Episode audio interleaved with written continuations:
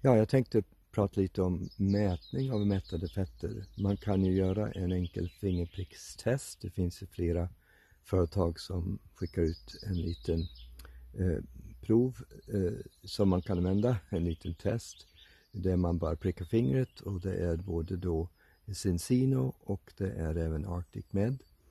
Och då skickar man in det och då får man en bra bild på balans mellan fettsyrorna för att balansen mellan omega-3 och omega-6 eller omega-6 och omega-3 balansen eh, har en väldigt stor betydelse för, för, för hälsan. Så att vi har i västvärlden en överdosering på omega-6 och speciellt på Dorga, omega-6 billiga Dorga oljor som används i ultraprocessad maten. Och vi eh, äter för lite omega-3 då. Och sen har vi oftast eh, inte så nyttiga källor av mättade fettsyror. Så man kan se balansen mellan eh, oljesyra, omega-7, eh, eller omega-9 och så sen då eh, omega-7 eh, se, får man från till exempel havtorn. Eh, och den, den, sen har vi omega-6 som finns eh, naturligt förekommande i baljväxter, i bönor, i nötter.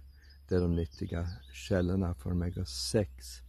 Och sen omega-3 naturligtvis så finns det då i eh, gräskött, gräsuppfött kött, i viltkött och naturligtvis i fisk och speciellt min rekommendation är ju så sardiner som är en fantastisk källa och den har minst med miljögifter i. Så att balansen mellan mättade fetter, eh, oljesyra från oliver och, och, och eh, olivolja och sen eh, avokado naturligtvis Valnötter har ju då mycket omega, eh, en del omega-3, inte lika mycket som de andra.